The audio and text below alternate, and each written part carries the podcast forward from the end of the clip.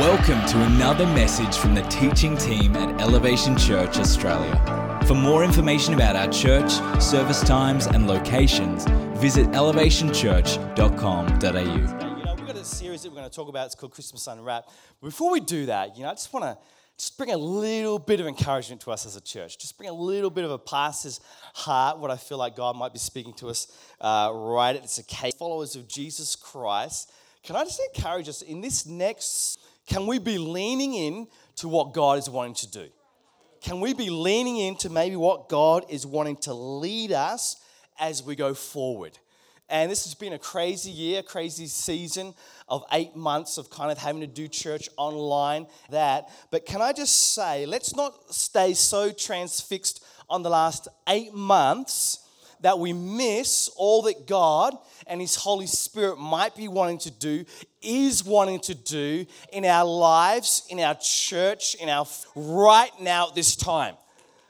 Like, I don't want to be talking about COVID forever because there's so much more that God is wanting to stir up in our hearts, in our faith to what he wants to do in us and through us and his church at the, I'm so reminded of the apostle Paul and he says this to the church in Philippi. He says in, in Philippians 3.13, we, you know, we all know it. Brothers, I do not consider that I have made it on my own, made it my own. I do not consider I've made it. Who here can, I don't consider I've made it. But one thing I do, forgetting what lies behind and straining forward to what lies ahead, I press on toward the goal for the prize of the upward call of what? Call of God in Christ Jesus. This is a guy who has done it.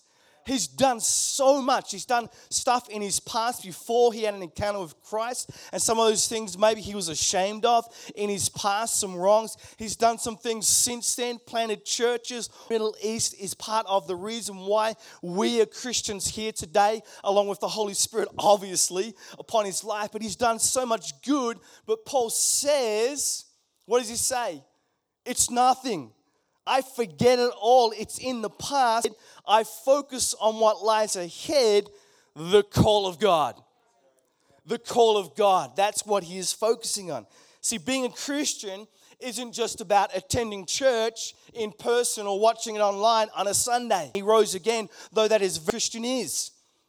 There's a call for each and every Christian, no matter how old you might be or how young you might be, there is a call upon us, an upward call of God in Christ Jesus. And I want to encourage us, church, let's not forget that as followers of Jesus. Let's not forget that call. You have a call of God upon your life. Turn to the person next to you and say, You have a call of God upon your life a call of God upon your life. And that call is intertwined with advancing the kingdom of God. That call is intertwined with advancing the kingdom of God. Man, there's so much of God's uh, that God wants to do in our lives, but the main thing is to advance His kingdom. And the danger especially over the last eight months, the danger is with so much change and upheaval and things being different and uncertainty and an unclear future, that we might think that all those things have come across into our walk with God and our faith in Jesus. But can I say it hasn't? It hasn't. See, the call of God never changes, the mission stays the same. Matthew 28 19 and 20. What does Jesus tell us? He says, Go and make disciples of all nations, baptizing in the name of the Father, the Son, and the Holy Spirit, and teaching them to obey everything I have commanded. And surely I'm with you always, even to the end of the age. If you think you don't know what God's call is for your life. I meet many people. I don't know what God's call is for my life. I don't know what God's call is for my life. And yes, there may be specific calls that God gives every one of us. But can I tell you, if you've asked Jesus into your life, there is a universal call for every single one of us. There is a, a call that we are all meant to walk in. And that call is to make disciples about Jesus. That call is to obey his commandments. And yes, it works itself out differently. I'm not saying that the way that you do it is the way that I do it. But that call is the same for each and every one of us. So, church, just as I get started today, I just want to remind us of our call in Christ Jesus. We're here to see people come to know Jesus Christ. We're here to see people who don't know God come to know Him, to ask Jesus into their life, to be radically transformed, set free from their past, given a new life, uh, be made a new creation person. We're here to obey God's scriptures, to read the word and interpret it through His Holy Spirit, not interpret it so that we can continue to live our lives the way we want to live it, but live it how God wants us to live our lives and to be led by the Holy Spirit, to be made righteous through our faith in Christ Jesus. And so I pray today that God awakens maybe some of us that are in a spiritual slumber. God, I pray that He would awaken His Holy Spirit, maybe convict some of us. Maybe we're living a life in a way that we know that Holy Spirit doesn't want us. I pray He convicts us. I pray that God moves mightily in us. And I pray that each and every one of us keeps at the forefront of our mind God's upward call in Christ Jesus. Come on, let's pray. God, we just thank you for this time together today. I thank you, Lord, that we, wow, how amazing, Lord, it is to be uh, known by you, to be loved by you so much that you sent your son Jesus. I pray today that we would always keep in our minds the importance, this, the importance of the Great Commission to go into all the world. God, I thank you that these people here today, God, someone shared their faith with them. Whether it was a parent, whether it was a friend, whether it was a stranger, somewhere along the line, they were told about Jesus. They accepted Jesus into their lives, God. And so I thank you for that, God. Pray you bless our time together this morning and that we would have an awesome time. And God, let it be in Jesus' name. Amen. Come on, turn to the person next to say, I'm so glad that I'm back in church. Turn to the other person and say, Man, this, we're just getting started. We're just getting started. We started a new series last week called Christmas Unwrapped. It's a series we do every year around about this time of Christmas. Who loves Christmas? Come on, some people here that love Christmas. Christmas is an awesome time of the year. I love Christmas, my favorite time of the year. But who's found that it's easy to get distracted at this time of the year too? We've got Christmas functions at work. We've got presents we've got to buy. We have, uh, uh, you know, like di- dinners or lunches that we've got to organize on Christmas. We've got all these things that are happening, and it can sometimes distract us, divert our attention away from Jesus. And so at this time, we just talk about how really we need to keep focused on Jesus. We need to make sure that we keep him at the forefront of our life so that he's not in the background. You know how, like, around your Christmas tree, you might have presents, and there's sometimes there's presents. We don't want to do that with Jesus this year, hey? We don't want to forget about Jesus. We want to make sure he is right where he should be focused. So if you missed last week's message, I would encourage you to jump onto the podcast. Uh, you can even watch the video on YouTube. Jump on there and do that. That'd be really great today. Uh, we sang a song this morning called Waymaker. And I love that song. And, and the chorus goes like this It says, You are waymaker, miracle worker, promise keeper, light in the darkness, my God, that is who you are. And I love those words. You are waymaker, promise keeper, light in the, uh, you know, whatever it says, I've forgotten already. Miracle worker, promise keeper, light in the darkness. My God, that is who you are. And it's a great song. I love it. It talks about some of the characteristics of God. And can I encourage us today, church? Get a hold of of those characteristics of God His love, His peace, His righteousness, His healing, His your sanctification. Get a hold of those things, grab a hold of those. Ask God to come over your life in those areas. It's so amazing. So I love that song talking about God's characteristics, but a couple of them can sometimes be a little bit harder to reconcile with the reality of our life and they're a little bit more difficult than just singing them like you know miracle worker promise keeper. And we might ask ourselves, you know, why is it that sometimes God is a little bit slow to bring the miracle that I'm believing in my life? And we might ask ourselves, why is it that some of the promises in God's word that I'm not seeing them come to pass in my life in the timing that I would like to see them? Has anyone ever said that? Has anyone ever thought that? Come on, be honest today.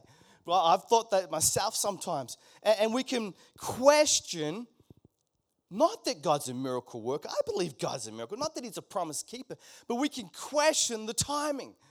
It's like, now, God, now. It's like, God, I just finished praying. It should happen now. I love what Peter has to say about this. 2 Peter 3 8 and 9. If you have your Bibles, you can turn to that today, but it'll be on the screen behind me. He says this, but you must not forget this one thing, dear friends. A day is like a thousand years to the Lord, and a thousand years is like a day. The Lord isn't really being slow about his promise, as some people think. No, he's being patient for your sake. He does not want anyone to be destroyed, he wants everyone to repent. Even though God may sometimes seem slow to us, the reality is that God is always on time.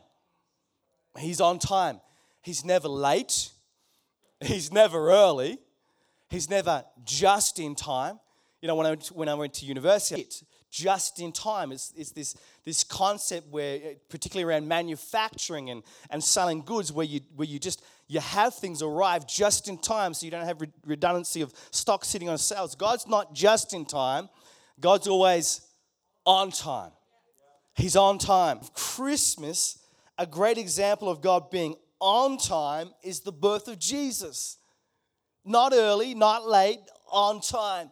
The birth of Jesus. And we look in the book of Hebrews, and there's Hebrews chapter 11, the chapter of faith. And it talks about these men and women that were heroes of the Bible, and they called the heroes of the faith. It talks about all these great and mighty deeds that they did and all that they accomplished for God or for his for the nation of Israel and enemies they defeated or nations or whatever it might have been. And it talks about these things. And yet it finishes in Hebrews 11 13, and it says this they all died without seeing the promise. Without seeing the promise. The promise. And, and the promise is the birth of Jesus. See, Jesus was prophesied about, he was spoken about, but these people missed it. They didn't see it. They didn't see this promise come to pass. Jesus Christ. And maybe today you're Jesus and you've never invited him or asked him into your life. And, and today I want to give you an opportunity at the end of my message to do just that.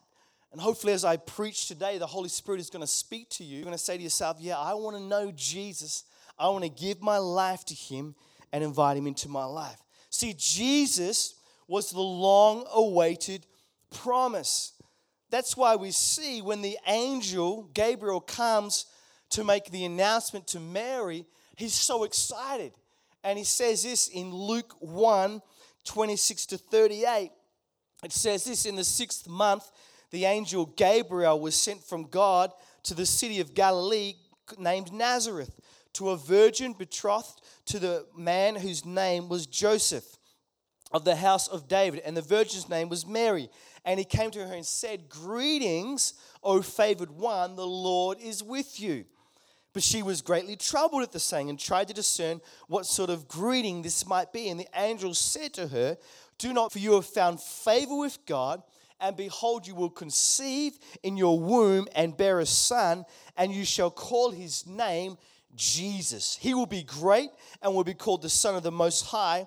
And the Lord God will give to him the throne of his father David, and he will reign over the house of Jacob forever, and of his kingdom there will be no end.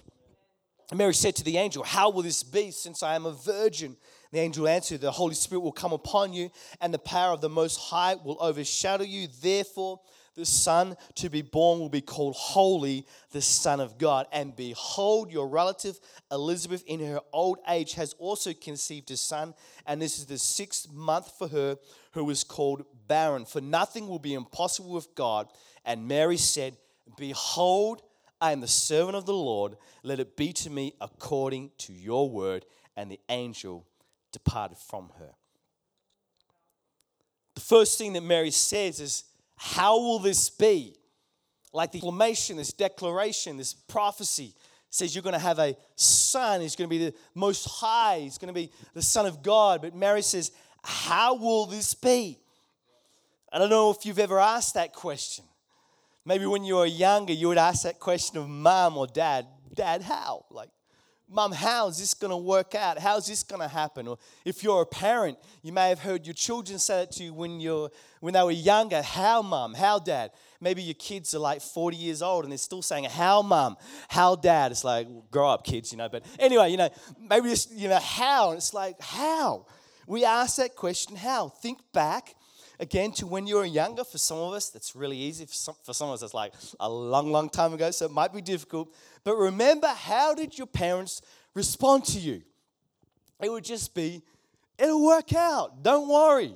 It'll work out. Maybe there were a few like be quiets and shushes and little less polite ways of saying it to you, but you know, it'll work out. Don't worry. That's basically what worry. The Holy Spirit has got this. Just trust Him. Don't worry, it's all going to work out, Mary. It's going to be fine. And sometimes with God, it's as simple as that. We've got a big problem we face. We have a situation. We don't know how to fix it. We come before God. God, I want this situation, this circumstance is happening in my life. Lord, I know you can fix it, but how, God? Like, how are you going to fix this thing? How are you going to make good from this thing? And God says, just trust me. I got it under control. Just trust the Holy Spirit. He knows what's going on. And that's it. That's as detailed as God's how was to Mary. That's as detailed as God's how is to us. So if you feel like, man, God's not giving me a lot of detail, God didn't give Mary a lot of detail either, you know? He just said, just trust me, it's going to happen. Raise the question how much trust do we have in God when we say how? Maybe we need to stop saying, How are you going to do this? I know you can do it. I trust you, Lord. It's in your hands. The next thing that Mary says in verse 38, she says, Behold, I am the servant of the Lord. Let it be to me according to your word. I love it. Such a faith filled statement. Behold, I am the servant of the Lord. Mary's saying, God, you know what? I just trust you. I just believe, however you decide to do it, whenever, whatever, uh, I'm just believing and holding on to this promise of this unborn child that is, that is going to be conceived in my womb. He is going to be the Son of God. I just believe and trust in you. And I wonder how many of us say that to God. God, you know what? I just trust you fully. Whatever, whenever, however, I just trust you, Lord.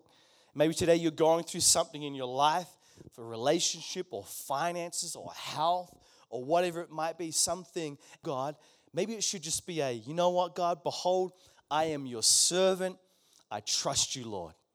However, whenever, whatever, I'm holding on to your promise. I think more often than not, instead of like being like Mary, we're kind of like Abraham, though. We all know Abraham from the Bible, father of faith. He's called the father of faith, but there were some moments where he didn't have as much faith as maybe he should have. See, God makes a promise to Abraham too. In Genesis 15, God makes a promise to Abraham. At that time, he had no children. He says, You know what, Abraham? I'm going to make your descendants as numerous as the stars in the sky. I'm going to make your descendants as numerous as the, as the sand in the, in, the, in the beaches, in the oceans. He says that in Genesis 15. And then in Genesis 16, and like it's only one chapter, but you know, could, I don't know how many years it was, but in Genesis 16, we see Abraham's like, ah, okay, you know what, you're taking too long, God. Takes his uh, wife's uh, servant, Hagar, and sleeps with her and has, it's like, you know, promise one chapter, next chapter, I'm going to make this all happen. Genesis 17, he's now 100. God reminds him again of the promise. Get this Abraham says to God, hey, you know what? Maybe just use Ishmael, God. Can we just make him the promise? Like, just use him. I know you said the promise will come from the womb of Sarah, but we got Ishmael here. Let's just use him instead. Finally, in Genesis 21, Isaac is born and the promise happens. See, Abraham's waiting for God's promise to come about, but he gets tired in the waiting. He gets tired in that season of waiting. And like, like we got to realize most of life is waiting. Have you ever noticed that? Most of life is waiting. When you're young, you're waiting to get old. When you're older, You're waiting to retire. I'm waiting to retire. I'm only 43 and I'm just hanging out. No, no, no. I've got lots of life to live. Uh, you're waiting to retire. When you retire, you're just waiting to get young again. So wait, wait, are you just waiting to get out of home? And then you get out of home and you're just like waiting for mum and dad to invite you over for dinner and come around and do your washing and slip five dollars, you know, or fifty dollars into your into your wallet, you know. Just waiting. Life is waiting, waiting, waiting, waiting. Abraham gets tired of waiting and relying on God. He starts to try and make things happen in his own strength. And you know, we look at Abraham and we say, This guy, Abraham, it's a mirror image of us. We're exactly the same. We try to push and force things to happen. We try to, we know that God has spoke to an area of our life, we believe there's a promise, and we try to make it happen in our own strength, in our own abilities, in our own skills, and all those things are great, but not when we're supposed to be waiting for God to move in our lives. Here's the thing about promises promises are easy to hold on to when things look promising. Ever notice that? Like when things are looking good, it's good. It's easy to have a smile on your face, easy to have a little dance in your step, you know. It's easy. When things are promising, it's easy to hold on to the promise. But a promise, past its used by date, is a whole nother story. Like, what do you do when you needed God to come through on Friday and it's now Monday? What do you do? What do you do when you know the, the, the, temptation is coming and you need God to move and you, you need a miracle, you need a promise, but it doesn't seem like God is coming through? Temptation is for us to try and make it happen into in our own strength. We go into this mode that I like to call Christian atheist mode. It's the mode where you believe in God's teachings and the moral uh, principles of God, but you don't actually put your faith in God to actually move in your life to help you to actually be with you. And the result is Abraham. The result is, in, is Abraham doing things in his own strength. And if you look at the situation that happens there, it's a mess. Like, like, like Isaac on his birthday, and you got Ishmael and Hagar on the side. They're laughing at little Isaac and they're laughing at Sarah. And, you know, like Sarah gets so angry that she says, Abraham, kick these people out. You know, just I don't care about. You know, it's like it's this this, this scorn and envy and hatred in the family. It's a mess. I don't know if you've ever experienced happen. Dave's saying no. you know, when you're usually so forceful, it usually means there's something in the background, you know. But, you know, we, we make a mess, try to force something to happen. Maybe you've never done that, but I've done that. My life can be like Abraham sometimes, and I find that when my life is full of conflict and striving, it's because I'm living like God doesn't exist. I'm not saying I'm living like I don't believe God is real, but I'm living like His promises, His ability to be a miracle worker, a promise keeper. I'm living as if that is uh, maybe an, an, an impossibility. And I say I believe in Him, but I'm doing everything in my own. Now, let me just say this, however. Let me just say this you know, waiting on God doesn't mean that we do nothing. Okay, it doesn't mean that we do nothing. You know, if you're waiting on God and you're believing for God to help you to find a job, it means that you get out there, you type up your CV, you hand it into some recruiters, you get onto seek.com, you upload it to there, you do those things. When people call you back for a job interview, you rock up, you go along, you put on your nice clothes, you research the company. It means you do something. Like waiting on God doesn't mean doing nothing. Like it doesn't mean doing anything. Like God doesn't need the job, so so you're the one who needs the job. So do something, but yeah, wait, trust in God to be with you. See, what it means is, is, is, it means living in an attitude that as we go, as we work, as we live, we are living like there is a promise. The promise of God puts you into overdrive. See, God with me ignites me to dream bigger, to believe more, to know that God is with me. God is the hope that I have, and it's not in my circumstances or situations or life or bank account or looks or intellect or career or prestige. It is in God Himself. And there are people here today, and you need to be reminded of this God is for you. God is with you. God's beside you. He is the creator of the universe. He is the hope that you need. He is the hope for your life. All we have to do is believe in Him. If the kids could come today, that'd be great. There's many of promises of God in the Bible, and there's so many. You know, we're not going to go through them, but I'll just outline a couple of them. There's the promises that He promises a future and a hope. Jeremiah 29 11. We know that one. He promises to give us rest. Matthew 11, 28, 29. You know, all those who are weary, come to me, I'll give you rest. He talks about uh, to give power to the weak and strength to the powerless in Isaiah 40, 29 he talks about he will supply all our needs in philippians 4 19 my god shall supply glory in christ jesus. All these promises and so much more in the bible. Don't wait for me to tell you what the promises are. Get your bible read it. You'll find the promises of god. They're in there thousands of them. And there's another big promise that god has given to all those who follow him and call upon his name it says in Isaiah 41:10, Fear not, for I am with you. Be not dismayed, for I am your God. I will strengthen you. I will help you. I will uphold you with my righteous right hand. God's big promise to us is, I am with you. I am with you. John Ortberg he says this central promise in the Bible is not, I will forgive you, although, of course, that promise is there. It is not the promise of life after death, although we are offered that as well. The most frequent promise in the Bible is, I will be with you. Someone needs to hear this today. God is with you. God is with you. Someone is to today. You're not forsaken. You're not for, forgotten. You are loved.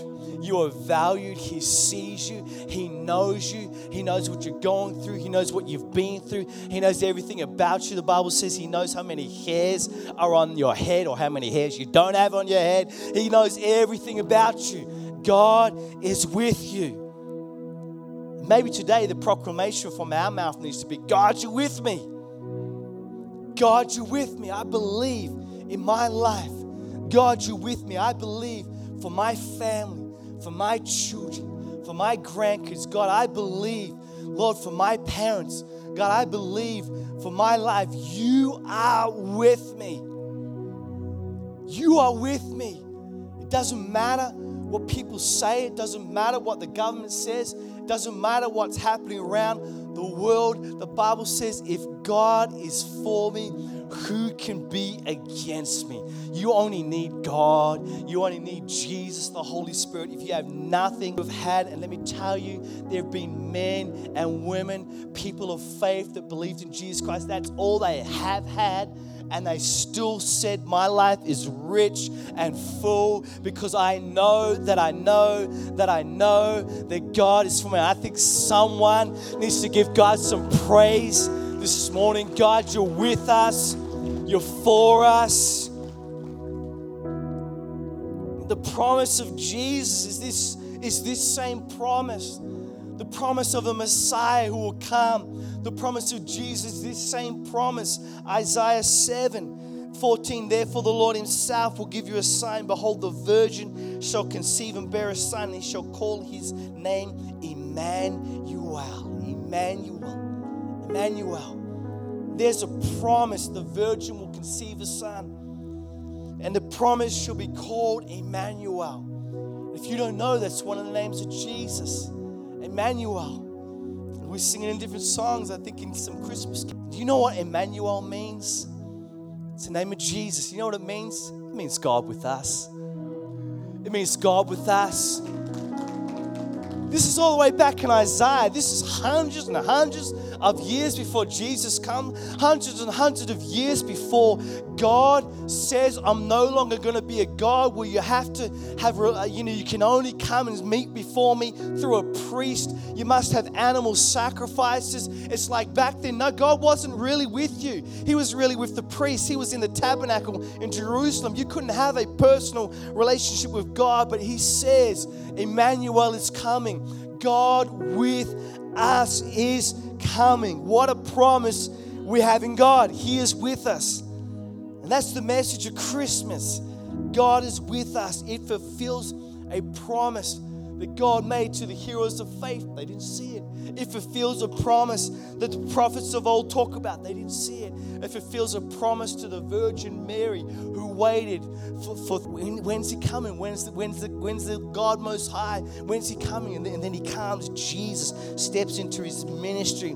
Jesus is with us. And you know, He's with us not just in a metaphorical, metaphorical way, He's not with us just in a phrase. He's actually with us.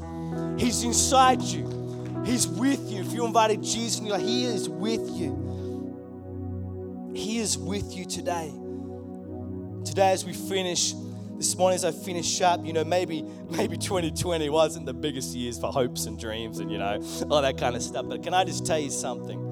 Regardless of what 2020 looks like. And yeah, sure, let's let's be real, it happened, you know, crazy. But let me just remind you, the angel's announcement to Mary is an announcement of hope for all of us. It's an announcement of hope for all of us. And I want us to realize, I want us to realize that in the Bible, that announcement of hope, it doesn't just stay sitting there 2,000 years ago. God's alive it's, it's truth for today as well. So, that announcement of hope for Mary is an announcement of hope for our lives and what you're going through. Today's but when God can become tomorrow's behold. Just because it's been a long time doesn't mean it's too late. God is always on time. Come on, let's bow our heads. Let's pray. Lord God, I just pray, Jesus, today you're always on time. God, your promises